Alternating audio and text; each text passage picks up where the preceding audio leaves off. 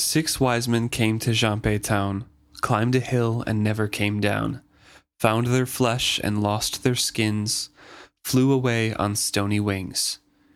Five wise men came to Jhaampe town, walked a road not up nor down, were torn to many and turned to one, in the end left a task half done.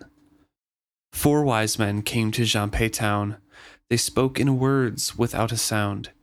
They begged their queen to let them go, and what became of them no one can know. Three wise men came to Jhaampe town. They'd helped a king to keep his crown, but when they tried to climb the hill, down they came in a terrible spill. Two wise men came to Jhaampe town. Gentle women there they found.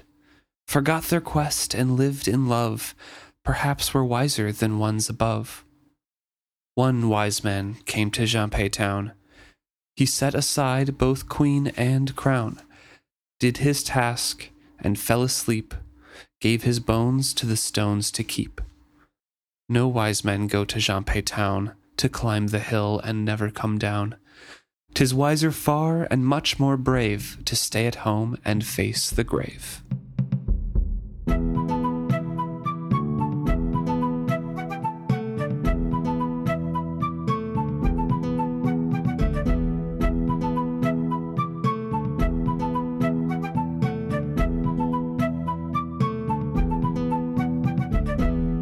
Welcome back to another episode of Is Fitz Happy. I'm Luke. And I'm Emma. And this week we're discussing chapter 25 Strategy.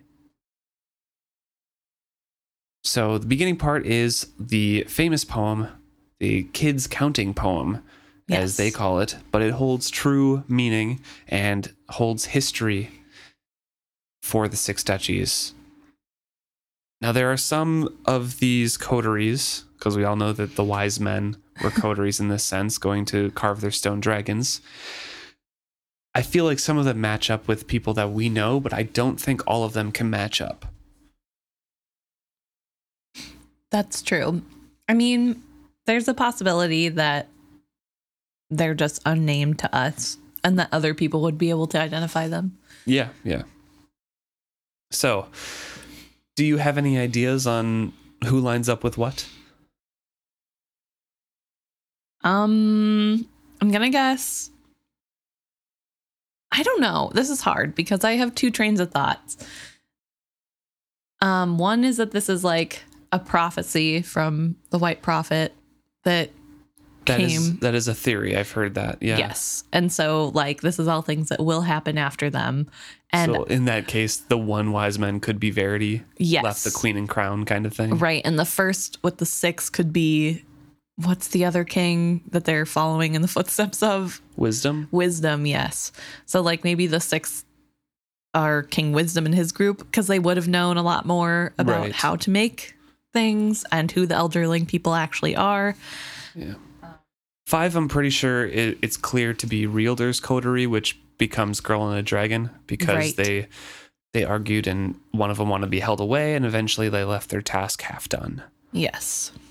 Four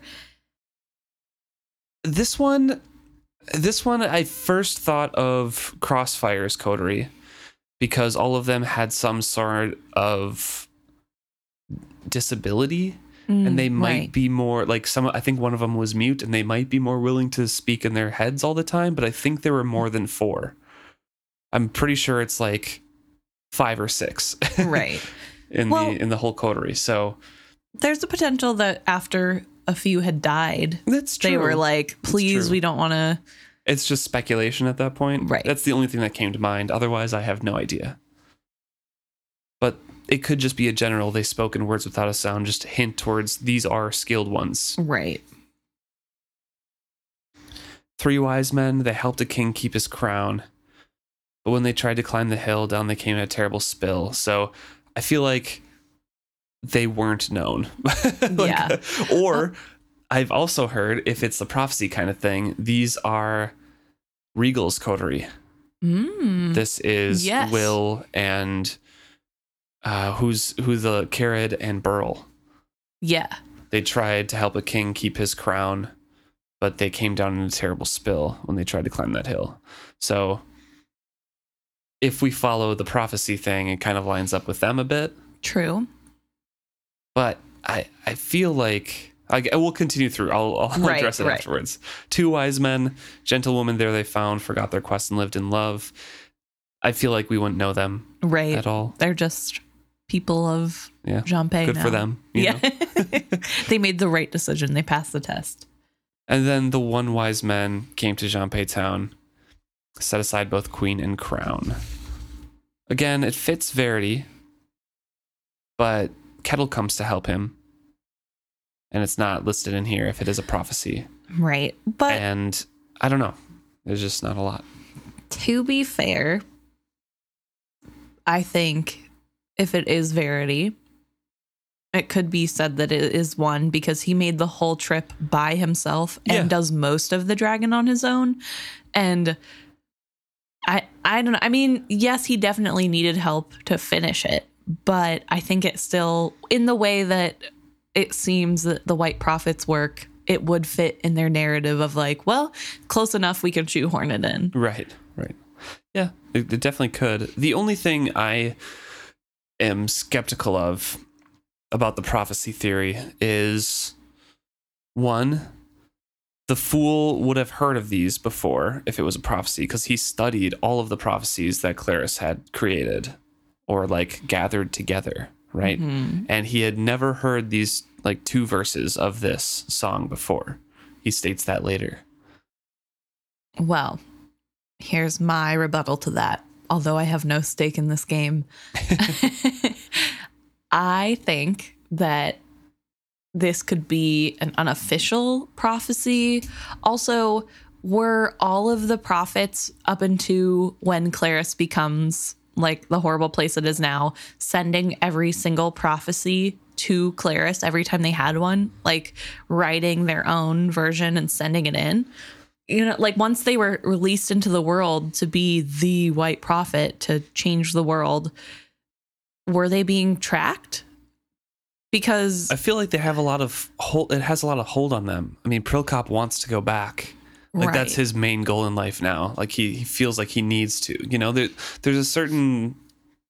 But I don't I- know. It, it's like a home to them. I feel like. but I felt like he only wanted to go back because the fool is saying that things had gotten so bad and he didn't believe. And he's like, well, they've Maybe. lost their way. I can help. Maybe.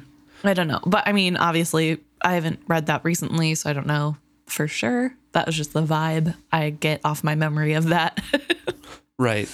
Yeah. It, I mean, it could be, but I wouldn't be surprised with how controlling Clerres wants to be and what they became. Trying to get as much power as possible. Right. I guess, yeah, I don't know. And maybe the, I mean, the fool did say that that rhyme was important at the very beginning. I think in the first book, he tells it to Fitz and tells him to remember and to think on it. And so maybe it is, but part of it was kept hidden from Clerres. Maybe this is like around the time when somebody is suspecting something's weird. So they leave out the last two verses. Possibly. Yeah. I don't know. I don't know. I mean, I don't. I don't know if it really affects it either way. It'd be cool if it was a prophecy. Yeah, so I, I feel like the prophecy thing has some you have to fit it in to work it, like to Mhm. work with this poem. But some things do fit kind of nicely in it, so it's a possibility, but I don't know if I fully ascribe to it. I feel like it's more just used as a warning, and these are past coteries that no one either remembers or they just made it into a sing-songy rhyme thing, Right. and it's a warning for future people. It does make me think of uh, Ring Around the Rosies, Yeah, definitely. where like something tragic happens and then children make a rhyme out of it Yeah, to like cope, I guess. I don't So, skill addiction is like the plague, I guess. yeah, I mean, essentially. So Fitz is still out of it. We are on the skill road, we're camping, and he is hazy. The fool is trying to wake up Fitz here. And he can barely form coherent thoughts. Starling and Kettricken and the fool are there trying to make him awake, sit him up, everything like that. And Kettricken's saying it's midday. The storm hasn't let up since last night. And Fitz is just like, I don't know why you want to wake me up in the middle of the night. And he's just kind of out of it. You know, it's dark Yeah. outside because of the storm, but still, he should be able to know that Yeah. it's midday. He's having trouble remembering what is important to hang on to and what isn't, and what thoughts are his and what is skill. Yeah, and and he even forgets who these people are briefly. There were so many people talking softly. I could not sort my thoughts from theirs. I beg your pardon, I told the woman politely. What did you ask me? Fitz, the pale man hissed in exasperation. He reached behind me and dragged a pack over to him. He has elf bark in here for tea. Chade left it with him. It should bring him back to himself. He doesn't need that, an old woman said sharply. She crawled closer to me, reached up and gripped my ear. She pinched it tightly. Ouch! Kettle! I rebuked her and tried to pull away. She kept her painful hold. Wake up, she told me sternly, right now. So a little pain brings him back to himself, centers on, uh, centers it, the skill back into himself, and realizes that he is a singular person there Right. and not bleeding all over. And he relates that he's had some nightmares last night, and people are very worried about him around the tent. And he also asks where Night Eyes is, which is another big hint that yeah. he is completely out of it. He doesn't know what's happening, and he has to be told that by Kettricken that he went hunting. Also, the fact that he didn't think to just reach out and ask him himself. He just was like, "Oh, wh- there's supposed to be a dog here, right?" It's a very interesting. Oh, a wolf there? Oh my gosh. Excuse me. Night Eyes hates me already. It's fine. I love him. It's fine. There's a wolf missing, and Fitz realizes that. But I think it's really interesting to see the way that Robin Hobb has made us feel as the reader also a little discombobulated while still being able to be like, come on, Fitz, what's going on? so now we're all very worried because last chapter we kind of had a sense of, oh, maybe this isn't that big of a deal. And even though we knew that it was not great, Just like a growing sense of unease. This Uh-huh. kind of this is slamming starts you it. off in the dark. Yeah, you're like, uh oh, real bad. Kettle is trying her best to snap him out of it, pinching his arm, kind of bringing him back around because he's talking to Night Eyes at this point. And apparently that looks the same as whenever he's spacing out to the skill, which is an interesting fact. I feel like that's just kind of fits though. He just stares off into space and be like, Maybe Fitz is like me and has a resting dumb face. he can't multitask, you know? He, he can't talk to Night Eyes and do stuff around him. He just has to stare off into the middle of nowhere. that is possible, but yeah, I don't know. Something about it makes people worried for him. So they're waiting for the storm to pass. They are camping there. They just kind of have to occupy themselves. Starling is asking, What is the matter with you? I feel as if you're not really here. And Fitz is trying to explain it a little bit. And he has to admit that he doesn't know what's going on with him, that he feels like he's caught in a dream. And if he doesn't concentrate on just staying awake, he could fall right back asleep. So Kettle is saying, like, okay, then concentrate. And denies the request of uh, the fool saying maybe you should sleep with like no like he has to stay awake. He will get more rest staying awake than in his dreams if he's saying he has nightmares like that. So talk to us fitz. Stay awake you know? Do something. Keep your mind occupied. Yes. And the prompting of talk to us makes Fitz say about what? Because this is the man who does not like talking. he seems like somebody who is much more apt to listen than he is to share anything. also somebody raised as an assassin slash spy Uh-huh. in the court saying like secrets are power being prompted talk to us Yeah. is kind of like mm, about what i don't have anything to say I don't know anything. I am but a simple farm boy. so Kettricken takes the opportunity and asks about verity did you dream about verity last night is skilling last night what has left you so dazed today one does not answer a direct question from one's queen with a lie he sighs and says yes and basically just describes the state that Verity is in. It was a dream, it'll bring you small comfort. He's alive, he's cold in a windy place. He's not going to let me see any more than that. And Kettricken is extremely hurt by this. Why would he behave so? She asked. The hurt on her face was as if Verity himself had shoved her away. He warned me severely against all skilling. I had been watching Molly and Burrich. It was so hard to admit this, for I wanted to speak nothing of what I had seen there. Verity came and took me away from there, and warned me that our enemies might find them through me and hurt them. I believe that is why he concealed his surroundings from me, because he feared that if I knew them, somehow Regal or his coterie might come to know them. Does he fear that they seek for him also? Kettricken asked wonderingly. So it seems to me, though I felt no tremor of their presence, he seems to believe they will seek him out, either by the skill or in the flesh. And so Kettricken is very hurt, obviously, by Verity not giving any information on where he is so they can come find him. Right. But Fitz shares that Verity is terrified. Right. And again, we see the result of, I know we last episode we talked about his paranoia about people watching him and coming for him. And Fitz relaying to the relaying this to the group makes Kettricken understand a little bit, Right. but also scared for him because she's piecing together that Fitz is skilling and he's absent minded and can't focus on anything and has all of them there. And then Verity was alone facing all of this. And, you know, surely he was strong enough to go through this, right? Because the coterie's coming for him. But Fitz is scared. Should Verity be like that terrified? Is he in danger even more than we know? That sort of thing. Like she she's trying to gauge how worried she should actually be. Right. Well, I don't think Fitz is coming off as scared necessarily because I think he's too, like, I don't know, weird right now to, yeah, that's like, things are odd. But I think the fact that Fitz is struggling so much being here is what's worrying to her because, like you said, he has all of them to keep him on track and to make sure that he doesn't just sleep his life away. Um, and she, he didn't. And that would be very scary.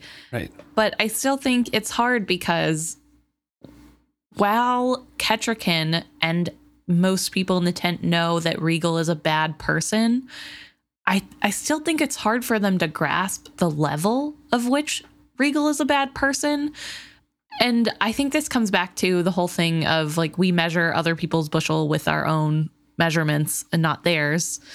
You know, the whole thing full set. uh, but Regal isn't a normal bad guy.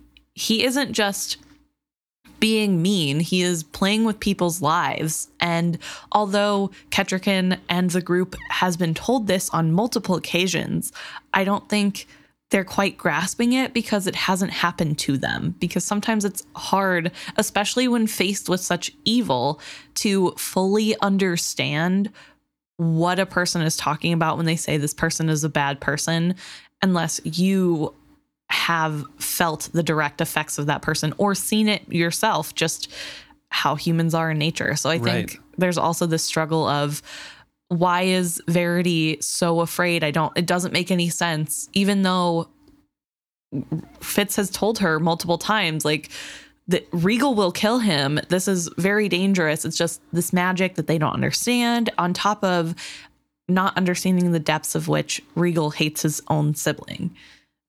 And I don't know, I guess I think that's something that also plays to this conflict that continuously pops up. Mm-hmm. Definitely. And so they discuss King Verity being alone and all of the dangers that he's facing. And Fitz has to, you know, reassure Kettricken a little bit here that, you know, I, all I can do is trust that he knows what he's doing best and that I can tell you that he's alive and we just have to obey his orders, you know. And she's kind of mollified by that, but still, you know, obviously put out a little bit by that direction Right. because she wants to know that he's safe. And she says, Would that we could leave now, this very minute, but only a fool defies a storm such as this one. And so Kettle interrupts that line of thinking and settles into the task at hand to distract FitzChivalry. she says, While we bide here, FitzChivalry is in constant danger, Kettle informed us. All eyes turn to her. What makes you say so, Kettle? Kettricken asked. She hesitated. Anyone can see it is so. Unless he is kept talking, his thoughts drift, his eyes become empty. He cannot sleep at night without the skill coming upon him. It is obvious that the road is at fault. They argue a little bit, and Kettricken's like, well, yeah, those things happen, but it's not obvious that it's the road. It could be anything. And Fitz interrupts and says, no, I'm, I'm pretty sure it is the road. So Kettle, I feel like here overstepped herself a little bit, revealed a little bit more that she knows more than she's letting on. Right. And both Kettricken and Fitz pick up on that. And so, and the Fool, obviously, with conversations later on in this book as well. But Kettricken wants Fitz to explain why it's the road and how he never felt like this before traveling on it, things like that. And Fitz, again, is uh, kind of at a loss for words. He doesn't fully understand what's going on with him because he doesn't have the background in the skill, he doesn't have the context, he doesn't have the education for it. But he points out a lot of odd things about it how it is extremely level, it does not rise or fall really ever. How it sits below the ground, how no living thing stays on it, how a log had fallen across it, and the log on either side of the road was still there, but it was rotting and almost gone on the road itself. It's just very odd. And he says some force moves still in that road to keep it so clear and true. And I think whatever it is, it is related to the skill. I just want to talk about it a little bit because we know this is skill worked. Right. And I don't know if we learn again later if it's, you know, something specific or not, or like this was a special road in any way. But I feel like it's just a road that was imbued with the memory you are a road, remain a road. like you're Right. remain straight and true kind of thing. Yeah, it's definitely an interesting thing to think about skill work because whether or not the intention is to become something powerful, this mundane road has become powerful. And not just that, but embedded with memories. Mm-hmm. As we get further along, we see the ghosts of the people when Fitz has to walk on the road again. And this is true in all of the cities of the Elderlings because they also are skill created. And so I'm wondering if that's on purpose. I know that some of the memory keeping is on purpose, but I wonder if they knew when they built everything that every living thing that passed over this has a chance of a little bit of them being stuck here. Yeah, I don't know. And it could be that it is mundane back when it was created because it was just a road. And now that all of that has fallen into ruin Mm-hmm. and faded, this is the most magical thing they've ever seen, you know? right right well i think of it like they were trying out highways and then Right. civilization cra- uh, collapsed and just the highways are left so so it'd be weird if you were like reverted back to medieval time and then saw a highway True. like why on earth would they need this very nicely paved road although debatable if you live in wisconsin but but you know i it would be kind of weird and it is weird to me that it starts in the middle. Like, did they just not finish building it to wherever they wanted it to go? Because it kind of just starts in the middle of the forest. I I don't know. Either that or something was there, or it was, you know, a trade road that it splits off from there. And they didn't need the highway anymore. They just used the county roads, you know? Mm, yeah, but still, I don't know. Feels weird that it just starts in the middle of the woods somewhere. Who knows? They're gone. They can't tell us. Kettricken's asking, What do you, meaning Fitz, suggest that we do? And Fitz replies, Nothing for now.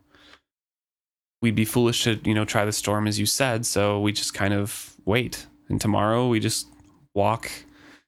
Well, I'll walk beside the road while you guys walk on it. And hopefully that's better because the road is the only way that we can follow at this point. Kettle is grumbling and saying that will be little better for you, but Fitz is like, well, that's all the choice that we have at the moment. Verity walked it alone, and he managed it, so I will manage somehow. And now we get on to preoccupying his mind because Kettle is once again nudging him, like, hey, then we have to do something so you can, you know, preoccupy your mind and don't drift off. Right. Before that, I just do I just had the thought, why is Kettricken so weird about oh this this probably doesn't have anything to do with the road. I just feel like it's nothing that they have encountered ever before. And it was suggested before this chapter that it could be a fever, it could be, you know, Right. something like that. So she doesn't know anything about the skill. Why would you immediately go to it's magic, it's nothing I can help when she's there? If it's something that she could help, she wants it to be that. Right. Well, I just mean that Fitz has been dealing with a lot of skill struggles since coming to the road, and it's all skill related. Like everything that has been happening to him. She doesn't know that. But he's said that out loud. He talks about how he's in a dream, he can't wake up, and this is Like like, could be fever dreams though. I suppose. In, in in her viewpoint, that's she doesn't know anything about the skill. She doesn't know that it takes you to see different things. Really, That's fair.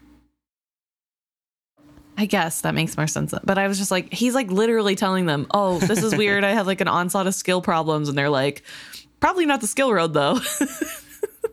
Kettle's the only one that has been trained in the skill there besides Yeah. Fitz. Well, including Fitz, really. yeah, I don't know. It just, that part really, I was like, why is, why is she being so weird about this? Like, it's, but I guess, yeah, she doesn't know what we know about the skill. So, so Kettle suggests uh, that Starling has a harp, like plays her harp, and sings for everybody just to try to occupy some space so it's not silent. There's nothing going on at all. Starling says, I have a harp. It's a poor thing compared to my old one that was taken from me at Moon's Eye. For a moment, her face emptied and her eyes turned inward. I wondered if that was how I looked when the skill pulled at me. Kettle reached to pat her softly on one knee, but Starling flinched to the touch. Still, it's what I have, and I'll play it if you think it will help. That's a that's a foreshadowing, a, a recall to the traumatic events that she experienced at Moon's Eye, not just her fingers breaking, which was probably the least of them. right. A, for her a repeat of the raiding Mm-hmm. that forced her to leave. And now she lost her harp, and her new harp is a reminder of that because it is very shoddy and she does not know how to work wood at all. yes, because apparently she was breaking all the wood when she tried. So her master told her to stop wasting good wood. Yep. She began the opening notes of an old buck ballad when she was interrupted by a snowy nose poking its way into the tent door. Night eyes, the fool welcomed him. I've meat to share. This came as a proud announcement, more than enough to gorge well on. It was not an exaggeration. When I crawled out to the tent to see his kill, it was some it was a sort of boar. Kettricken scratched the wolf behind the ear with a mittened hand and praised him overmuch for his bravery and skill until he fell over in the snow, overcome with pride in himself. As he should. yes. Fitz is very much like, okay, stop being so proud of yourself here. But it is a great kill. They start dressing the boar, and it's a lot of meat to take down by himself. So he did a great job and drag it back. Yeah. Which is a big accomplishment. hmm But it also gives Fitz another task to Yes. keep his mind from wandering. And With Kettricken too, Yes. where they're more equals in that, and it's not, you know, she's the queen and I'm here following. Yes. It is something that they both know how to do well. They can share equally in the task. Um, Fool and Kettle can't stand the cold, so they are staying inside the tent. And Starling just says, Oh, I have my minstrel's hands to worry about. So she also stays inside the tent. So it also gives them a chance to be alone together, which I don't think they've really had since Fitz came back Yeah. and it's just good to have something to do with their hands instead of have to worrying about how awkward it is with them now. And so when they dress the boar, they start cooking some meat. Night Eyes is settling down and being insufferably satisfied with himself. And that's where Night Eyes informs Fitz, like, hey, I did this by myself. I'm proud of myself. Shove off. Yeah. and all the while, the fool scratched his ears. and so they had tea, they had hot meat, and Night Eyes says, This is Pack. And I could do no more than agree. Starling cleansed her fingers of grease and took her heart back from the fool who had asked to see it. To my surprise, he leaned over it with her and traced down the frame with a pale fingernail, saying, Had I my tools here, I could shave the wood here and here, and smooth a curve like so along this side. I think it might fit your hands better. Starling looked at him hard, caught between suspicion and hesitancy. She studied his face for mockery, but found none. Carefully she observed as she as if she spoke to us all. And relays that her master told her off, like you said, Emma, and Yeah. stop ruining good work good wood. And the fool offers, like, I, I can help you. Mm-hmm. And he also mentions that if they were back in Jhaampe, that he would give her all the wood that she wanted to mess around with and ruin because there's no better teacher than experience Mhm. and that it's not really fair to expect her to be able to do it if she hasn't had a chance to try which is oddly kind for the fool all of this is i mean he's not there is no poking fun at all Right. and I partly wonder if that's because this is mostly his personality, that he's not as mean, quote unquote, as the fool we know of Fitz's childhood. Because the fool is a, is a part to play for him. Yes.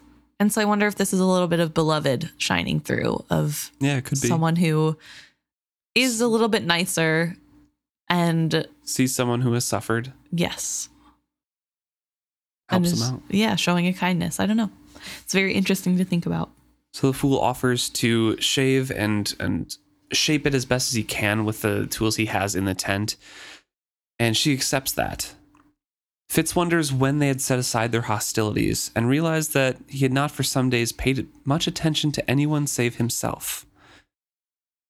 I had accepted that Starling wanted little more to do with me than to be present if I did something of vast import. I had not made any of friendship's demands upon her. Both Kettricken's rank and her grief had imposed a barrier between us that I had not ventured to breach.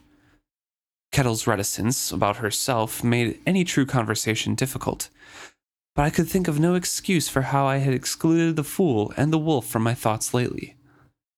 When you throw up walls against those who would use skill against you, you lock more than your skill sense inside, Night Eyes observed. I sat pondering that. It seemed to me that my wit and my feeling for people had dimmed somewhat of late. Perhaps my companion was right. Kettle poked me suddenly sharply. Don't wander, she chided me. I was just thinking, I said defensively. Well, think aloud then. I've no thoughts worth sharing just now. Kettle glowered at me for being uncooperative. Recite then, commanded the fool, or sing something. Anything to keep yourself focused here. That's a good idea, Kettle agreed. And Fitz says, I know one song, Crossfire's Sacrifice, because he decides he doesn't want to recite any of Poisoner's knowledge or anything. Right. Because that's really all he knows outside of the crossfire sacrifice, which he only knows because of his Harper brief Josh. travel. Yes. yes. And now Kettle scowled. So I I do after after the next couple passages here, I do want to come back to some of the reactions to the song that he chose and the song that um, eventually Kettle chooses to recite. So first off, Starling strikes up the opening notes and cringes a couple times at sour notes that he has, but he does get through everything and he notes that for whatever reason, his choice of song displeased Kettle, who sat grim and staring at him defiantly. When Fitz finishes, he passes it to Kettricken, and then she passes it to the fool, and then Kettle was left, and she recites the Jhaampe counting verse. Six wise men went to Jhaampe Town. Mm-hmm. All the time eyeing me as if each word from her cracked old voice were a barbed meant just for me. But if there was a veiled insult there, I missed it, as well as the reason for her ill will. So, one, we know Kettle is from a coterie back in the day. Yes. A coterie that where she and her sister were involved romantically with the leader of that coterie. And when she found out, Kettle killed her sister. Fitz's choice of singing Crossfire's sacrifice of a coterie who worked together and sacrificed themselves for their queen Mm-hmm. uh, probably dug some barbs into Kettle and thought she might have thought it was directed at her personally, just because she has been bugging him and he seems kind of like put out by like, hey, don't bother me kind of thing. Right. So she recites Six Wise Men of Jhaampe as a rebuttal, saying, like, no wise men go follow this path. You guys are both stupid. you and Verity both for doing this. Mm-hmm. So it's I don't know. I, I, I rereading this section is really interesting because you can you can see like some thought process from Kettle, and I could be wrong in that thought process, but in my mind it makes sense and it follows that like natural emotional connection of her being angry and trying to throw barbs at Fitz. Right. And we know for a fact though that Crossfire Queen Crossfire is too old or like too far back to potentially be Kettle's. Oh yeah, it's it's not Kettles Okay. for sure. Yeah, it's just the the song is a shining example of what a coterie should be, basically. and that being sung right after Kettle says you should recite something seems like a personal attack to her because her coterie did not like they they presumably their plan was to go to and carve their own dragon, but Kettle doesn't know what happens because she was exiled. true. Maybe she's one of the ones we don't know anything about. Yeah, could be. Maybe it's the two where they end up not going. but yeah, it is really interesting to see to put that kind of meaning behind it and see how she's reacting. I do find it ironic though that if that is the case and that she's trying to be like, see you and Verity are both dumb, she's also following this path. so what does that say about her? But I was also thinking there are let's see, Kettle, Starling, Night Eyes, Fool, Kettricken, Fitz. That's six wise men. Well, if you don't want to count Night Eyes, there is always Verity, who went before them. Hmm There's six of them, which means that they probably would prevail. Yeah, if all of them put the put themselves into a dragon. Well, they don't fail anyway, but Spoiler, jeez. so this is also a very interesting start to the next paragraph here. Wolves sing together, Night Eyes observed, just as Kettricken suggested. Play us something we all know, Starling, something to give us heart. And I highlighted that section because more and more over the coming chapters, we see Kettricken echoing some thought that Night Eyes has. It's Right. happened in the past, but a little bit more rarely, and we see it come more and more into focus as these chapters go on. And I think this is the first one that I noticed, at least in this book, mm. about her echoing a sentiment.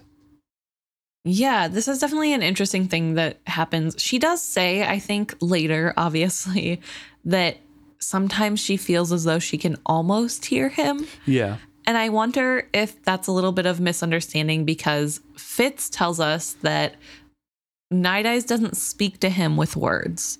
We read it as words because I don't think there's a way to communicate to us Also, I think he translates the words in his head. He's Right. still human thoughts kind of thing. Right. But from what it seems like from the few times Fitz has talked about how they actually talk, it seems like it's mostly just images or like GIFs, if you will. Yeah. And Just, yeah, concepts of things. and- yeah. And so I, I find that very interesting because I wonder if that's why Kettricken feels like she can't quite grasp what it is because since she isn't as strongly witted, she can't understand that she's not looking for a voice. It's Right. just a feeling. And so it would be really easy to like subliminally if you can kind of hear, quote unquote, the image. Yeah, just at the edge of her consciousness, it's kind of mm-hmm. getting inceptioned in, you know? Yeah, exactly. I don't know, which is also a very interesting concept to think about. I don't know. I just really like the idea that Night Eyes is showing like family, some sense of family, and then singing. And then Kettrickens like, we should all sing. I, I for whatever reason, I'm thinking about singing. I don't know. I like it. So, as Starling finishes a song that they all know and love, they note that the wind is dying a little bit. Kettricken crawls out from the tent and Fitz follows her. So they are alone outside. And they they note that the storm is almost blowing itself out here. Fitz remarks that it's none too soon for him because he can still hear the come to me, come to me over and over in his head building up. Somewhere up in those mountains or beyond them was Verity and the River of Skill. Because that's always in the back of his mind. And I think that's something that both of us have to keep in mind is high on Fitz's motivations at this point. Right. Kettricken says, As for me, would that I had followed my instincts a year ago and gone to the ends of the map. But I reasoned that I could do no better than Verity had done, and I feared to risk his child a child I lost anyway, and thus failed him both ways. Failed him? I exclaimed in horror. By losing his child? His child, his crown, his kingdom, his father. What did he entrust me with that I did not lose Fitzchivalry? Even as I rush to be with him again, I wonder how I can meet his eyes. Oh, my queen, you are mistaken in this, I assure you. He would not perceive that you had failed him, but fears only that he abandoned you in the greatest of danger. He only went to do what he knew he must, Kettricken said quietly, and then added plaintively, Oh, Fitz, how can you speak for what he feels when you cannot even tell me where he is? Where he is, my queen, is but a bit of information, a spot on the map. But what he feels, and what he feels for you, that is what he breathes. And when we are together in the skill joined mind to mind, then I know such things, almost whether I would or no. I recalled the other times that I had been privy unwillingly to Verity's feelings for his queen, and was glad the night hid my face from her. Would the skill were a thing I could learn? Do you know how often and how angry I have felt with you solely because you could reach forth to the one I longed for and know his mind and heart so easily? Jealousy is an ugly thing, and always I have tried to set it aside from me. But sometimes it seems so monstrously unfair that you are joined to him in a way such in such a way, and I am not. It never had never occurred to me that she might feel such a thing. Awkwardly I pointed out. The skill is as much curse as it is gift. Or so it has been to me. Even it were, if it were a thing I could gift you with, my lady, I do not know that it is a thing one would do to a friend. To feel his presence and his love for even a moment Fitz. For that I would accept any curse that rode with it. To know his touch again in any form. Can you imagine how I miss him? I think I can, my lady, I said quietly. Molly, like a hand gripping my heart. Chopping hard winter turnips on the tabletop, the knife was dull. She would ask Burrich to put an edge on it if he ever came in from the rain. He was cutting wood to take down to the village and sell tomorrow. The man worked too hard, his leg would be hurting him tonight. Kettricken snaps him out of that reverie and says, I'm sorry. Irony, all my life it has been so difficult to use the skill. Came and went like the winds of a ship's sails. Now I am here, and suddenly skilling is as effortless as breathing, and I hunger to use it, to find out what is happening to those I love best. But Verity warns me I must not, and I must believe he knows best. So they stand there as equals, and he wants to put an arm around her. But she is the queen, so he does not. What comfort could he give her? She needed no comfort from one such as I, surely. Right. What, So a, what a tough couple pages there. Yeah, definitely. I mean, I think it does a really good job of explaining Kettricken's side and showing why she's been so stubborn and angry with Fitz and the tragedy that she has gone through. It's such a funny thing because when you're reading a book, you are putting yourself in somebody else's shoes. And I think that sometimes it's easy to get caught up in the character's shoes you are portraying and to forget of how other people think and what they're going through. We try to do that on this podcast because especially for Yeah. first person Yeah. it's hard to and yeah I, I mean it's hard for me on this podcast too to pull myself out of fitz's shoes sometimes but right, it it's is like important something that is hard, especially because we don't have the same level of detail of Kettricken's life as we do of Fitz, or really any other character for that matter. So it is a lot harder. and fitz's emotional growth was stunted when he was young going through so many traumatic events that his grasp of social situations isn't 100% accurate no. so it's very hard to read through the lines in between fitz's like hazing of the situation you Right. right. And so it is really good to get this of, hey, remember that we don't have all the puzzle pieces. Fitz is not a reliable narrator. There are things that he misses too, just from his social inability to grasp, which is not a dig. That is just some people have trouble with that. yeah And so it is a good reminder that we don't know what is fueling everybody here. And for Kettricken to have been carrying that all alone, I feel so bad for her because Yeah. you know she did not tell that to Jade. oh no There's no way she was able to open up like this to anyone. I mean, maybe Well, some of her friends at And home. Fitz, no, no, I don't think she would either because she's a sacrifice. She has to bear that burden. Right. She doesn't want to embarrass Verity further, Right. Saying that his wife failed him in those ways. So she really, in a lot of ways, needed Fitz. Yeah. And it's another example. He won't notice that because of that last paragraph. Briefly, she's seen that tall, slender girl who had come from the mountains to be Verity's bride, but now she was the queen of the six duchies, and I had seen her strength. Surely she needed no comfort from one such as I. She is confiding in you Yes. because she, needs your strength, because Yes. you're there to rely on, and she trusts you. That's what friends do. Like And- friends. And that's the sort of frustration that we have as readers with Fitz of like, Right. you're so stupid, just comfort her kind of thing. But through his lens, that makes complete sense.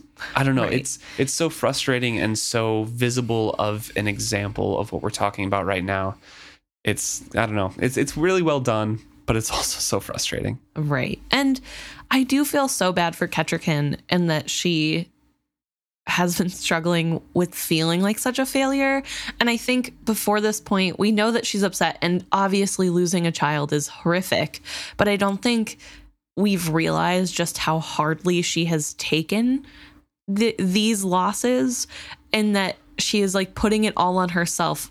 And while maybe some of the things that have happened are partially due to things that she has done, I don't think it's fair for her to take the full blame of Oh. everything that has happened. His child, his crown, his kingdom, his father. like, That no. no. No, Kettricken, no. It's just You're so a sad. queen. Come on. yes. it I don't know, I just feel so bad. And then also for her to admit that part of the thing holding her back from reuniting with Fitz in a friendship way, one of the things that is blocking her friendship with Fitz on her end is that she is so incredibly jealous that she's been needing someone to lean on and he can at the drop of a hat be with her husband Yeah. and know everything about him, know what he's thinking. There's nothing separating them. And just, especially with how precarious their relationship has always been, Verity and Kettricken, knowing that there's somebody out there who could literally read his mind, that would be so frustrating. Yeah. And obviously, as readers and as rereaders specifically, we know that that's not actually the case, Right. especially with Fitz. And Fitz explains, oh, it's more like a curse, blah, blah, blah. But that's another great example of what characters know because to Fitz And to us readers, we get mired in the skill is a curse. Mm-hmm. 100% gives him headaches every single time. There's extreme danger in the skill. There's enemies seeking you in the skill. Ward yourself at all times. It's not that useful because you have to hide. It takes incredible strength out of you. And everybody else looks at it. This is the king's gift. You can read minds. You can see far distance things. It's amazing. Why wouldn't you want this? Except some of those far distance things are your people getting murdered every single night. Well, but, right. You know. but they don't know that either. no, no, exactly. So it's it's, just Kettricken looking in, obviously a little uneducated about what it actually is, but from her point of view, that would be incredibly, um yeah, I'd be so and- mad. yeah. I if I was traveling with my friend and he and I hadn't seen you in like over 2 years and he was like casually spouting off like he had just read your mind about a situation that I'm venting about, I'd be really mad. I'd be like, "Hey, it's not cool. Like, I wish I could talk to him." And then he'd be like, "Oh, well, it's kind of a curse." He'd be like, "Okay, you're just trying to make me feel better. Whatever. I, maybe there are some bad things. I'd do whatever it takes." But like I can totally see how frustrating it would be to be like, oh, he's like right there. And yet, still, Verity is not acknowledging her in any of the conversations between him, as, him and Fitz, and is not telling them where to go, is not doing anything.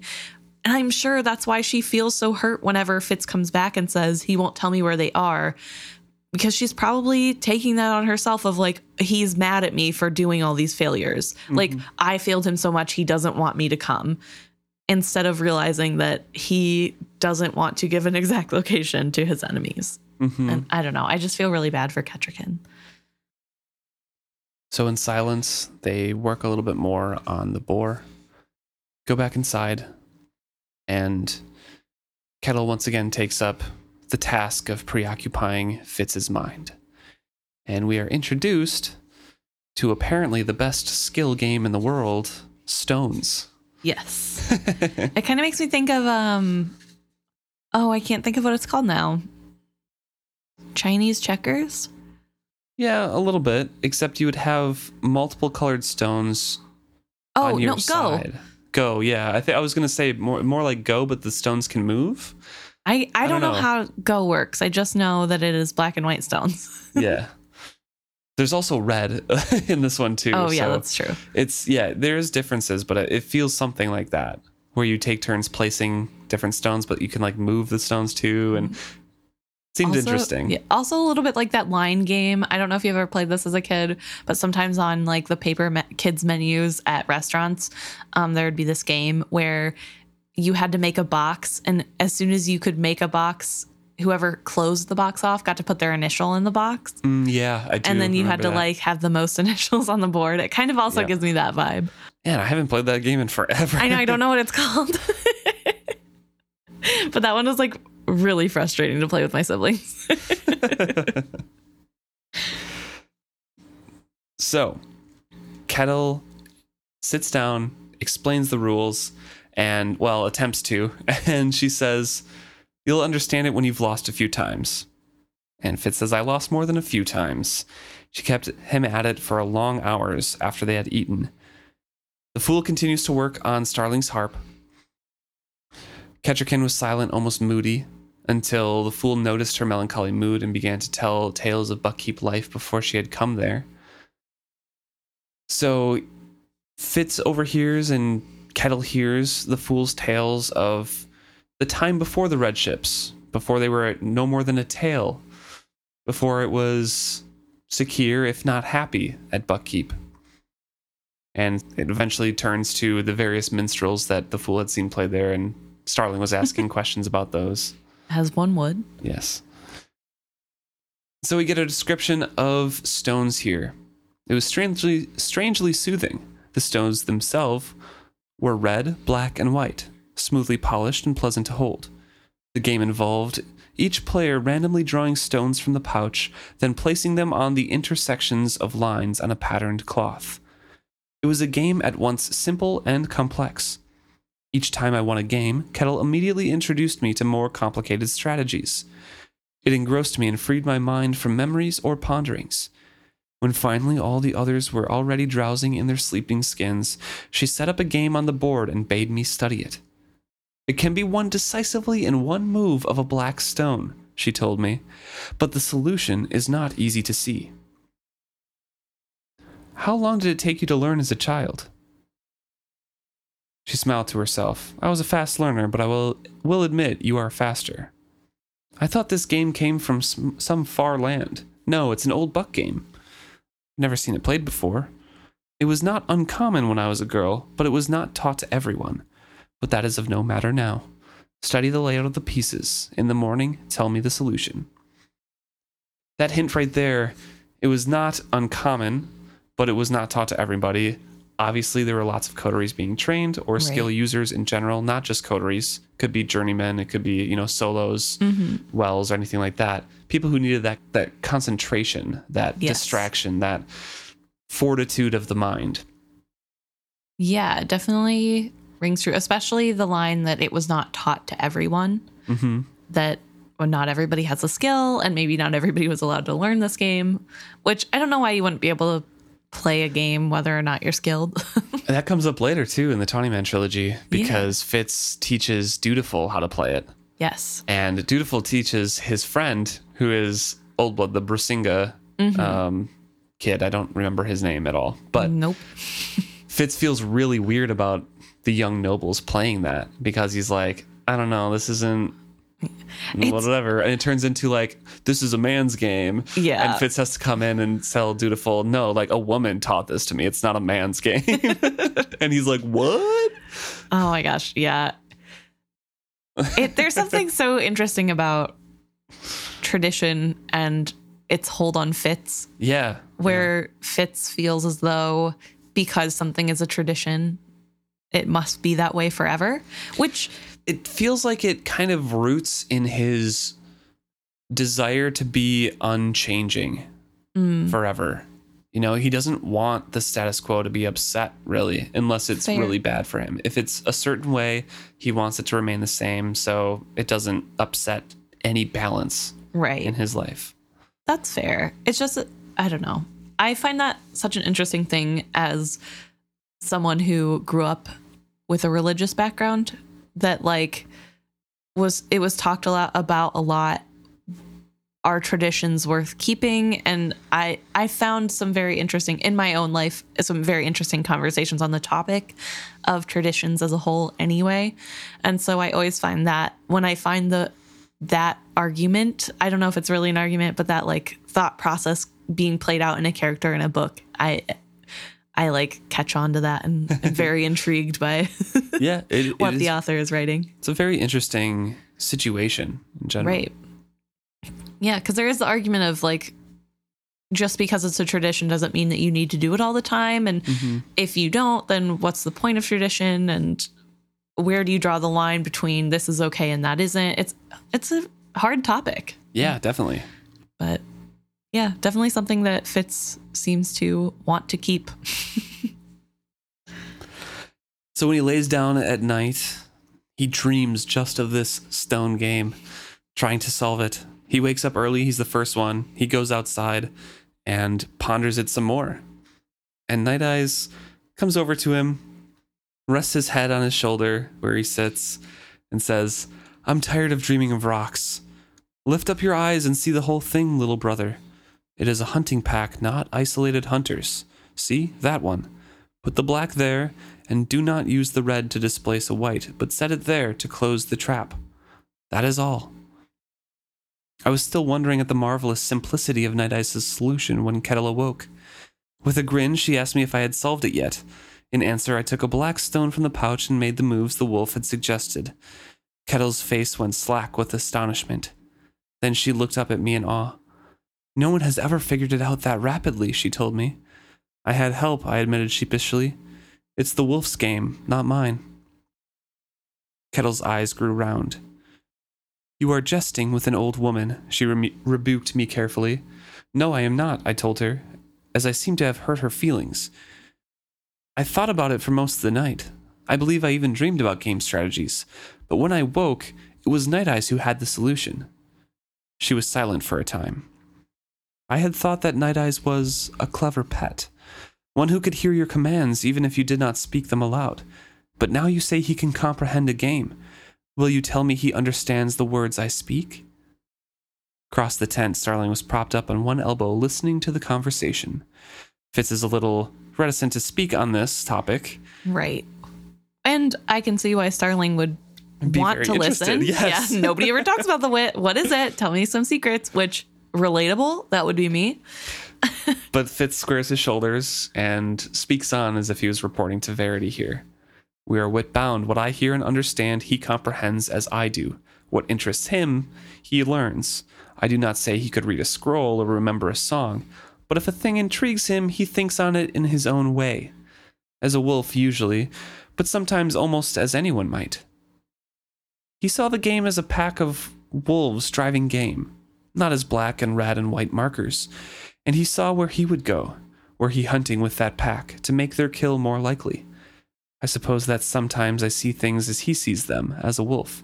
It is not wrong, I believe, only a different way of perceiving the world. So there's a lot of superstitious fear and a lot of apology or defensiveness in Fitz's response and explanation there as well. Right. It's like, oh, it's just a different way. It's not wrong. And Kettle has to kind of say, okay, what do you do with him? Is it like skilling from human to human, only to a wolf? And this is where he explains a little bit that it starts more like a sharing of feelings, especially when he was a child, following smells, chasing a chicken because it would run, enjoying food together. But it starts to go beyond feelings when you are bonded longer. And it's never really words. I am more aware of the animal that my mind lives inside, and he is more aware of thinking, of what becomes comes before and after choosing to do an action. One becomes aware that one is always making choices and considers what the best ones are. And that last passage was from Night Eyes, which Fitz relays to Kettle. And she faintly says, I see, I see, gets up and leaves the tent to think. We get a little insight into how the wit works there. Yeah. And that's, I think, specifically some of the most, I guess, meta commentary on what thoughts are exchanged between the two of them. right. It's very precise, hmm which normally In a vague sort of way. Yes. the most precise version of what of an explanation of magic I think this book gives us at all. And I think something that was kind of skimmed over, so I just want to point out Kettle asks if this is like skilling to a human, which is Yeah. how would she know what that's like if she was just some normal old lady? Good catch, yeah. Mhm. So it's another one of those things that slips in that Fitz doesn't even remark on because he's so like Trying to explain this in a good light. he's so anxious about being perceived as a wit monster that he wants to set the record straight. And I get Fitz wanting to set the record straight because to be fair, nobody really knows. It's like the skill. Nobody understands what it is, so they're all afraid of it. Mhm. And only because whereas the skill to me sounds way scarier if I knew nothing but one makes you talk to animals, the other makes you read people's minds. I'd be a little bit more concerned about the one that can read my mind. But that, that's just me. and I so I think it is good that he's taking an opportunity to in front of a minstrel say that it's not weird. It I mean it is weird. It's just but everything's weird really and it's just different and it's mm-hmm. okay and that it's not exactly the same as like people talking but you know Right. Yeah. And and specifically the interaction afterwards shows a little bit more of an acceptance too. So Night Eyes is sitting up looking at Kettle cocking his head as she walks out. And Starling sits up and stretches and says, It gives one an entirely different outlook on scratching his ears. The fool answered her with a snort of laughter, sat up in his bedding, and immediately reached to scratch Eyes behind the ears. The wolf fell over on him in appreciation. I growled at both of them and went back to making tea. So we can see there that acceptance that like yeah it's not really weird, you know, it's just a part of him. And yeah that's what it is. it is weirdly accepting of Starling because Starling seems to be defensive and I, I would say I- it's more accepting of fool, but I get your point that it's more of a hand reaching in the middle than before right. Well, she's shown. I I meant it's she's usually defensive about things that she doesn't know or understand. Yeah. understand. Yeah, that's true. So Definitely true. She also has also been pretty frightened of Night Eyes in the past and just being witted in general. to be fair, it was just a wolf. And she didn't probably didn't expect that Fitz was actually witted. So Well, she didn't. She says that. She thought it was just a story meant Yeah. to make him evil but because that's what she thinks about the wit. So yeah. it is, she has grown quite a bit Yeah. already, at least accepting of this individual person. Right. And I do find it interesting that she, I don't know, she does reach over. I don't know. Hmm Well, the fool is the one who scratches Yes. Night Eyes. Yeah. Kettle is thinking twice about scratching his ears because he thinks like a human sometimes. Ooh, scary. Starling, you mean. Or Starling, yeah. But to be fair, it would be a little weird if somebody came up and scratched behind my ears. So, Yeah, true. they pack up. The storm has let up a bit here, and Kettle announces that Fitz must not be allowed to walk on the road and that someone must always be with him. So they have to take turns walking alongside of him, basically with the road pretty much out of sight as far away as possible. So they're kind of trudging through the woods. The fool volunteered quickly to be my first partner. Starling gave him an odd smile and a shake of her head over that. I accepted their ridicule by sulking manfully. They ignored that too. Kettle kind of scolds the fool for walking too close to the road with Fitz, and they move further on. And the fool takes this time to ask Fitz once again, Who is Kettle? Excitedly demanding, Who is Kettle? You know as much as I do, I pointed out shortly, and added a question of my own. What is between you and Starling now? He lifted his eyebrows at me and winked slyly. I doubt that very much. Ah, not at all are as immune to my wiles as you are, Fitz. What can I tell you? She pines for me, yearns for me in the depths of her soul, but knows not how to express it, poor thing. I gave it up as a bad question. What do you mean by asking who is Kettle? And the fool goes on his little rant here saying that it's not complex. Who is this who knows so much of what is troubling you? Suddenly fishes out a pocket of a game I have only seen mentioned once in a very old scroll, and who sings for us Six wise men went to Jhaampe Town with two additional verses I've never heard anywhere. Who, O light of my life, is Kettle, and why does so ancient a woman choose to spend her last days hiking up a mountain with us? So he tries to dig with Fitz a, a little bit, and I don't know, I really don't know why he's plying Fitz with all these questions, unless it's to lead him somewhere. If like the fool already guesses, or if he thinks that Fitz knows. I think it's a middle ground. I don't think that Fool knows who Kettrick Obviously, he knows that she's older than she says because Yes. he calls her an ancient woman, and I don't think that's just a dig that she's old. I think it's clear that the knowledge that she has is beyond her years in a way that is obvious now. I also think that he knows Fitz does not know the answers to these questions. Just trying to bounce ideas off, basically. Yes. But I I do wonder if maybe there's some sort of like prophecy thing happening here where he feels the need to like Fitz needs to figure out who Kettle is for things to work. And so he needs to ask questions to get him there. It's like I don't know. I'm thinking, I guess, only of the other time when Fitz sang to him the the riddle, the Jhaampe Town, six wise men go to Jhaampe Town riddle in front of everyone and made him embarrassed, but said, you know, you need to think on this.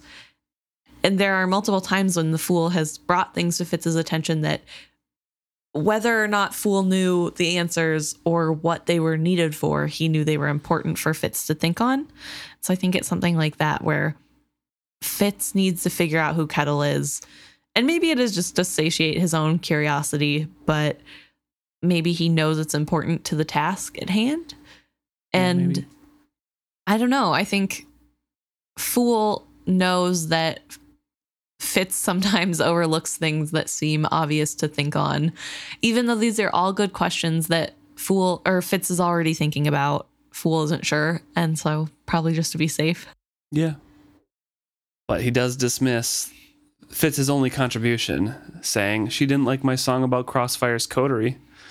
Ah, but let's that could have easily just been your singing. Let's not grasp at straws here. I know. I also love this interaction between Fitz and the Fool because it feels so much like two teenagers messing around. He is the fool is very energized today, and Fitz kind of remarks upon that as well.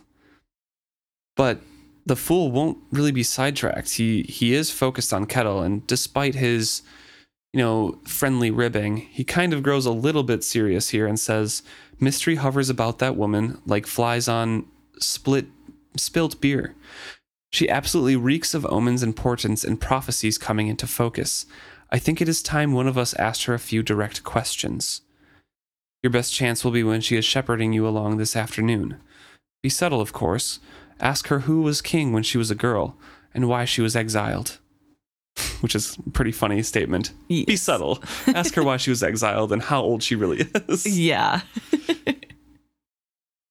But this is a difference from when the fool was previously talking to Fitz and asked who is Kettle. Because he said, I can't decide whether she is important or if she's just an old woman. Right. At some point recently, that changed into she is now important to our mission. You know, I, it could have been a situation or choice involving her Right. she heard about Night Eyes or something and said, hey, I'll stick around or something. You know, it could be anything, but yeah. what we know is that that changed recently and she is now important and will stick along this trip to the end. Mm-hmm. It's it's really interesting to think about how the fool decides people are important. And I the way I try to imagine how fool sees people is like the people who read auras how like for anyone who doesn't know what that is it's like when somebody looks at a person and says that they can see like a colorful field around the person almost like a cloud around their head somewhat. And so I kind of wonder if that's something that's how I guess I picture the fool seeing people and like in the auras are like images maybe or maybe symbols that mean something to him. I don't know. I don't know how he how he knows anything, but maybe hers are changing and the more he learns the more the symbols make sense or something. I Could be. Could be. I guess I don't really know. That's all like complete speculation because we are never told that's what he does. But in We'll my to- mind, that's I, I would have to reread the last trilogy when Bee meets the Fool because we're from Bee's perspective and she kind of explains what happens when they touch. right. And I feel like that would be similar. I think that's why I have been thinking about it like that. She like makes some comment about when they when they embrace, she can finally see and people are brighter and there are lines connecting people, which I guess Yeah. isn't the same as an aura, but It's something yeah. visible that other people don't see that yeah, and so I think show, that's you know. yeah, something that I picked up on i'm like, oh, maybe that's what this is. I don't know. They kind of chat back and forth a little bit more, and Fitz once again asks about what's between you and Starling. before he does. Yeah.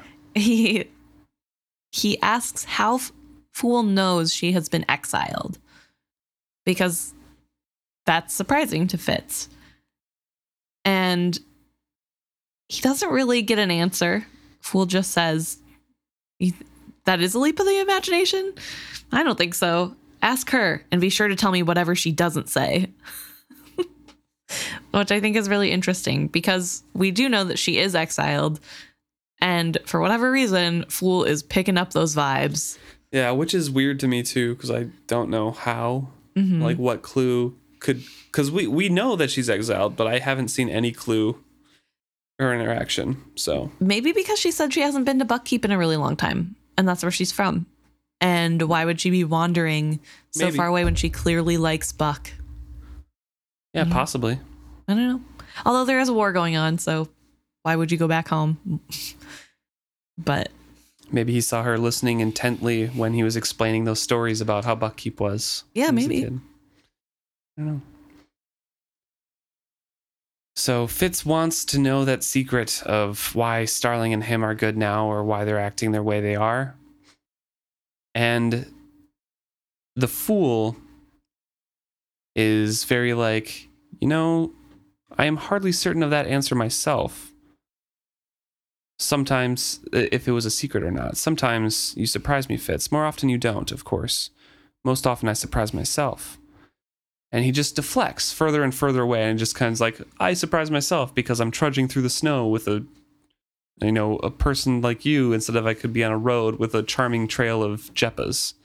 So he doesn't answer at all, and, and Fitz kind of has to give it up.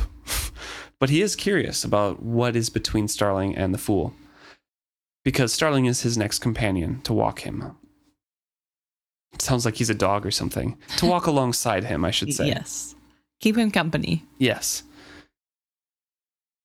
She plied me with questions, not about Molly, but about the Fool, to the point at which I began to wonder if she had conceived a sudden affection for him. There had been a few times at court when women had taken an interest in him and pursued him. To those who were attracted by the novelty of his appearance, he had been mercilessly cruel in exposing the shallowness of their interest. There had been one gardener maid who, had, who was impressed with his wit so much that she was tongue tied in his presence.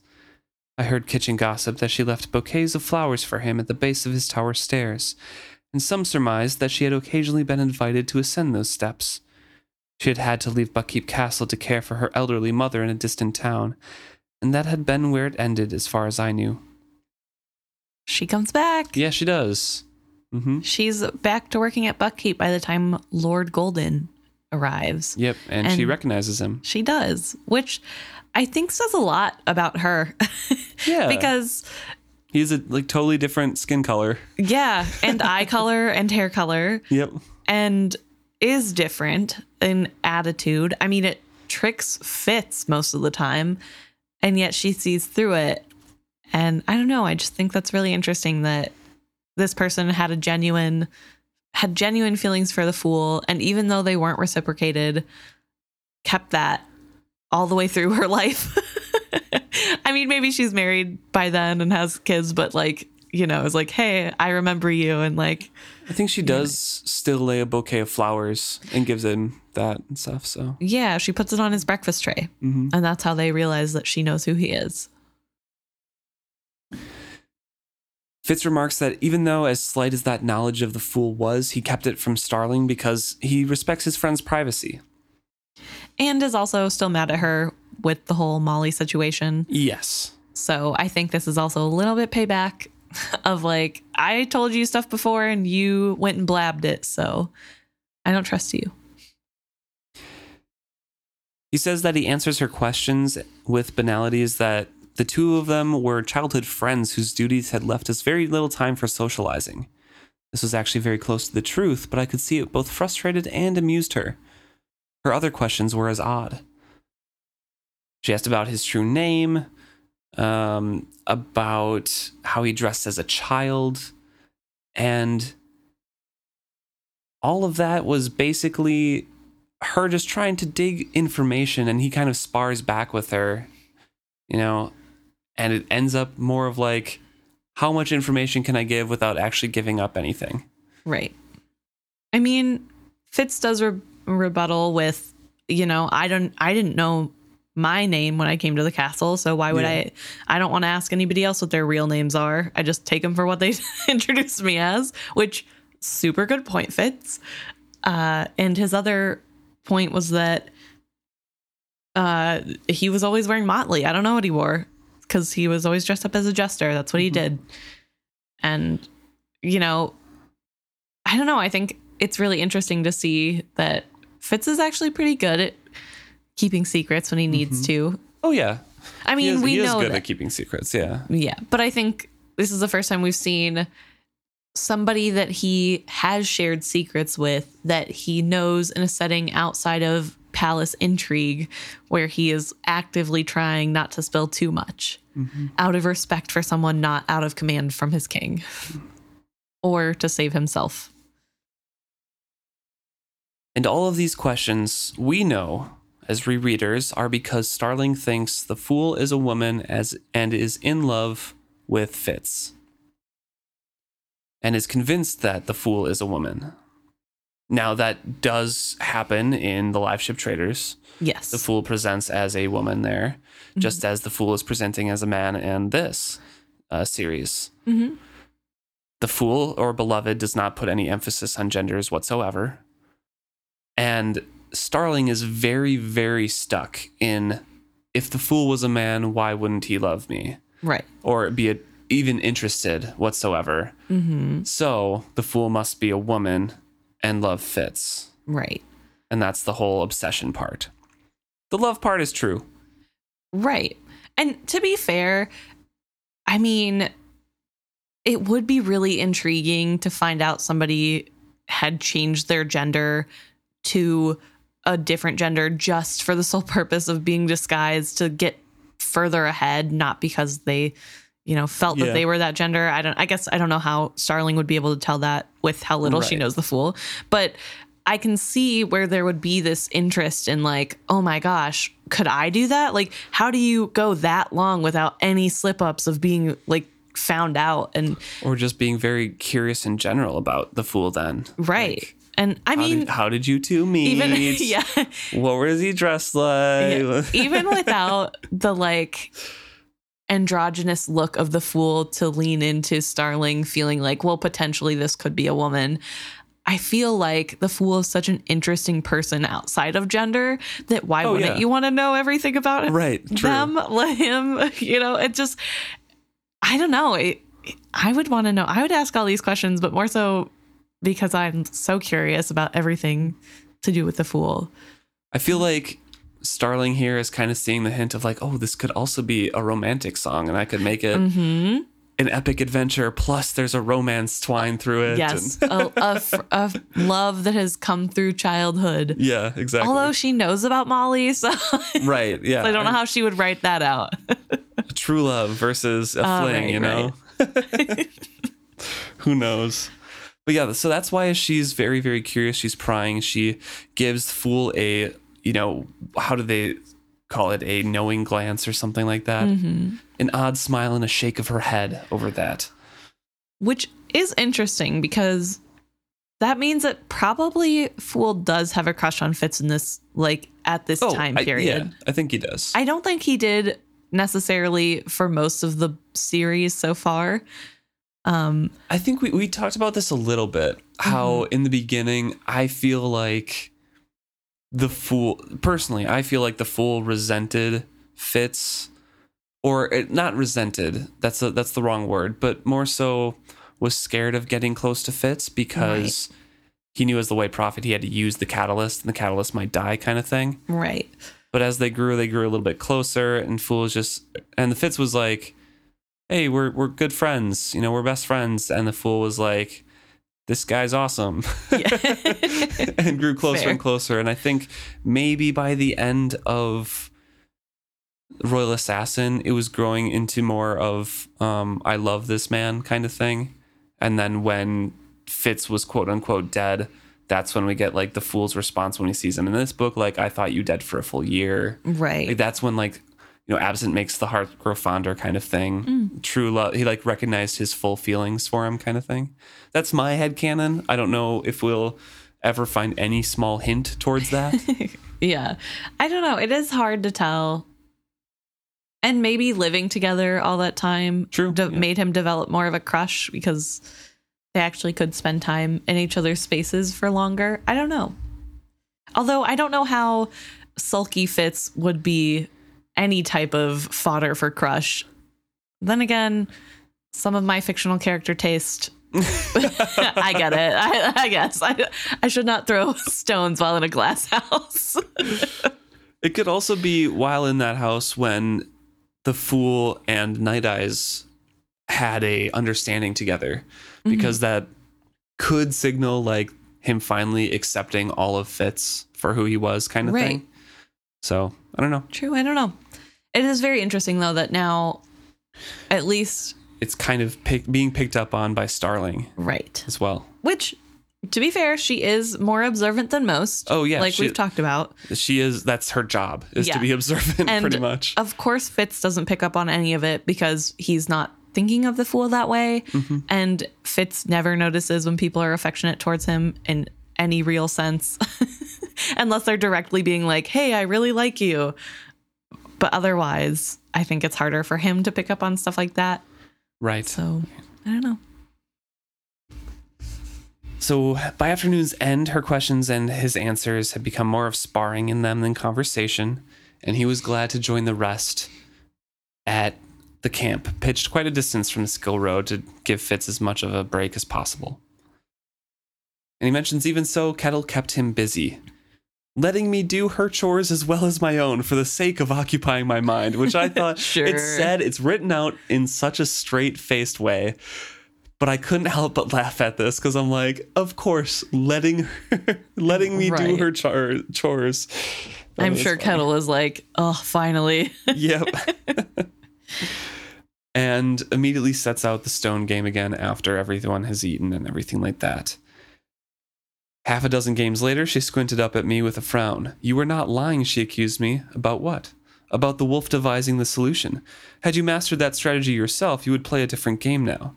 But because someone gave you the answer rather than your discovering it yourself, you don't fully understand it. At that moment, the wolf rose and stretched. I weary of stones and cloth, he informed me. My hunting is more fun and offers real meat at the end of it. So you are hungry? No, bored. He nosed the flap of the tent open and slipped out into the night. Kettle watched him go with pursed lips. I was about to ask you if you could uh, team together to play this game. It would interest me to see how you played. I think he suspected that, I muttered, a bit disgruntled that he had not invited me to join him. But it only takes five more games. Which, okay, so they have played 11 games tonight. Uh huh. This must be a short game to play. Yeah. I mean, I don't know. It's hard. It, I guess maybe it could be yeah, just if it like was chess. 30 minutes, it wouldn't. Maybe it could be like chess. Like it could be a short game if you're bad and you're just trying to like teach somebody. But Right. like masters could play like For hours. for hours, like setting their next moves. But man, 11 games, even if it is just half hour, that's, That's so much time. five hours of playing this game. Five and a half. I don't know. And it could be like any other game where sometimes you make a move so quick that it's just over Yeah. after. So, like, maybe there are a couple in there that are like just tosses. But yeah. But also, he only has played this game for two days now hmm and he has already grasped it.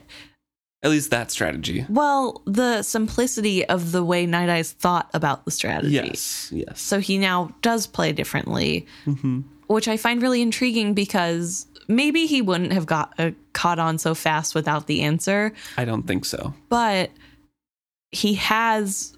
I mean, two in two days he figured out the main core concept of this game.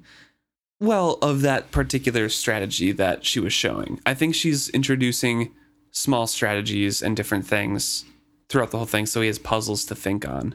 And it's not necessarily this is the main concept of the game. I think she she taught him that the first night, but this puzzle that he was trying to grasp was like a little bit more in-depth strategy. This is a way that you should look at the game even though it's not like the main goal, you know? Like it's just little bit more advanced Right. level. yeah, I guess I don't know.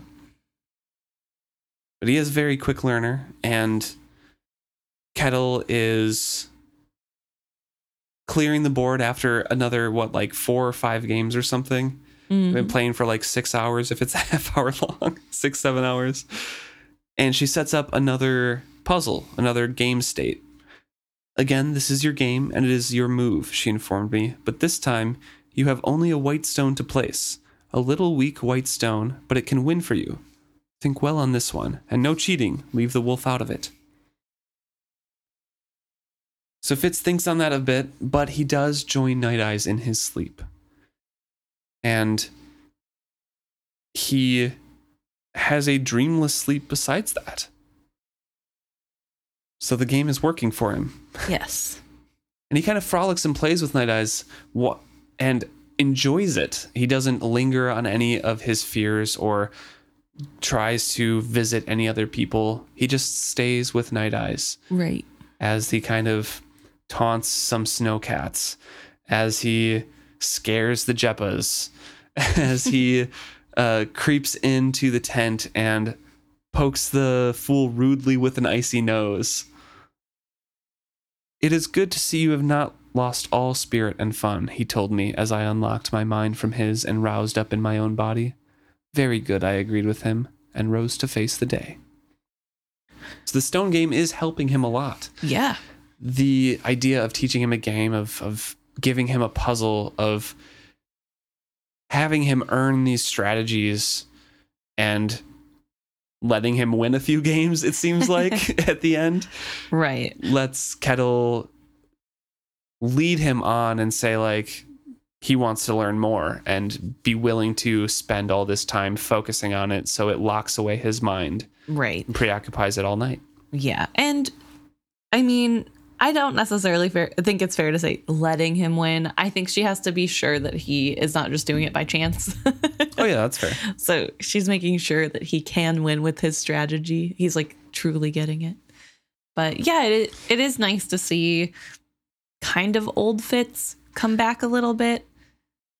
And in this chapter, he gets to have those friendships cleared up and just have moments with his friends and actually enjoy the moment and not be stuck thinking about Molly or Verity or Regal.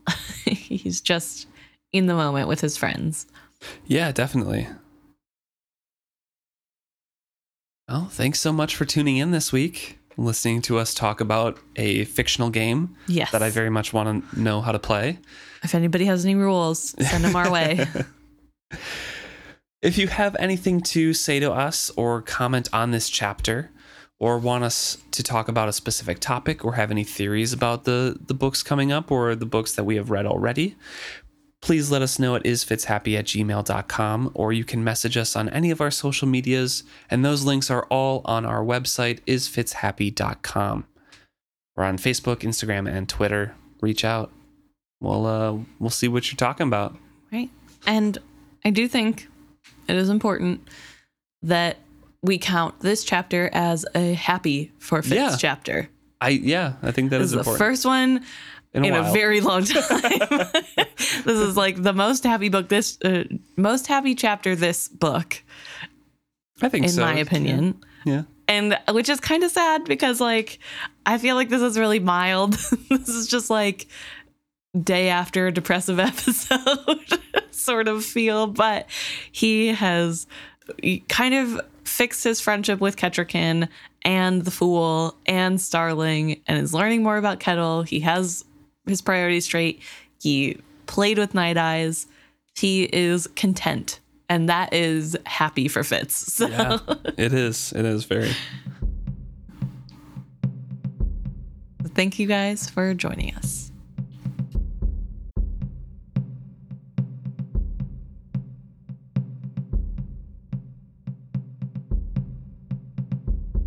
Okay. So this time we don't have a ton to talk about, but I did get a comment from a listener talking about tattoo ideas and it made me think that it would be really cool if anybody out there has Robin Hobb themed tattoos that they would like to share with us. We won't share them anywhere else. Just Yeah. I, think mean, it's really cool. if you want them those ideas shared out, sure, let us know. But I know some tattoos are are personal. are personal, and you don't want other people having the same ideas or stuff. So Right. No, just more so because I'm curious what's out there. um, I personally have a tattoo of a bumblebee. Um, it is not necessarily Robin Hobb inspired, but it works. It's kind of, it fits in. it does. And in general, thank you so much to everybody else who commented on our stuff to send in your Yes. ideas of Jeppas and things like that. yes, very fun to see. I think the big consensus is similar to a llama. Yes. A lot of people think llama. Yeah. And I think one person said camel. Uh, camel feet because it was talking Yes. about like the uh, paws. Yeah, something like that. So which camel do have really weird looking feet. So I don't know, maybe. So yeah, so thank you to Yes. everybody else who commented. Yes, it is so fun to hear your guys' mental images. But it is the new year. Yeah. We Woo. made it a, a whole other year through through this podcast so far. It's not our anniversary yet. I think that's March sometime. I'd have to look at the mm. dates of everything. Some M month. Maybe February, to be honest. I don't know. I don't think it's February. Ah, we might have just registered things in February and Yeah, started we- in yeah. March. Either way, it is the new year. And normally people put out resolutions for the new year. And I feel like I have a couple promises I want to keep to myself regarding, you know, this podcast and the books in general. And one for me is I want to reread all of them, besides the first three that we're going through, reread Right. all the rest of them this year. Whoa, that's a ton.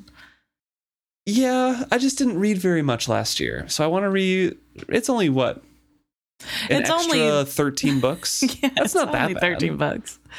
It's not well, bad. I don't I feel like there's just so much in each book that they're Well, it would be it would be reading for pleasure and not for uh, looking through to find that's fair. That's fair. It different takes perspectives. so things. long to read these chapters for the podcast Yes. specifically. It is like I think the it most takes me reading. at least like an hour to go through a chapter, yeah. which is ridiculous to Yeah. think about.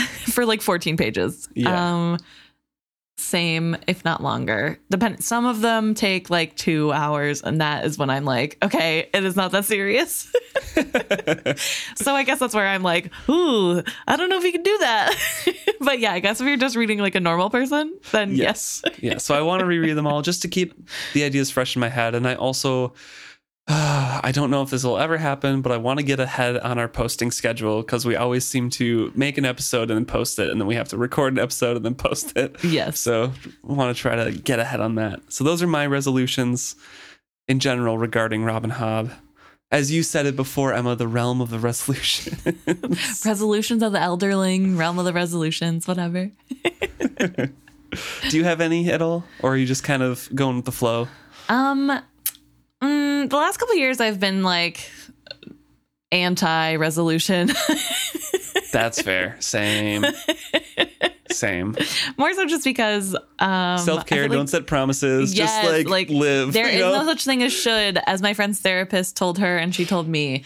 Um, that just puts pressure on yourself that you don't need. Uh, but uh, I don't know. I guess I think it would be good of me to set a more like rigid schedule for what I do on the back end of things for the podcast, like social media wise and email wise, so that I'm yeah, me too for editing. I just, Yeah. I don't know. setting schedules is hard. it is. It is. um, Things but pop up. I don't know. I guess also just like working on talking more in the podcast. You know, everybody's gonna think that you're the talker of the two of us. And Oof, man. Not the case. That is a misconception. if you only knew us from this podcast, you would probably freak out to see us in public because I do not shut up and Luke barely speaks. So, so it would be probably pretty weird. maybe we'll maybe we'll start having episodes Emma led here. you Oh, can maybe. you can direct the conversation through the chapter from topic to topic. I guess my only fear in doing read. that is my background in almost becoming an educator. I don't want to sound like a teacher. Do it. One episode at least. Come on. Use my teacher voice for an episode. Um, maybe. No, so I think that those are my main things that are podcast related. All right. Well, we have some goals for us. If you guys have any reread goals or anything like that, please let us know. That'd be fun too. Yeah. So tattoos and resolutions that way. Don't put pressure on yourselves though. No. Take it easy. Life is hard. It is hard, yeah. And we're just all chilling, enjoying, Enjoy Uh, life, live it out to its fullest. yes, All enjoying those some fantasy series, you know? Yeah. It's like I was gonna say just Enjoy some escapism. you Yeah. know? maybe maybe a resol- good resolution would be to enjoy more alternate reality via book and like video game. I don't know. Thank you so much for tuning in. Looking forward to hearing your responses and your replies. See you guys next week.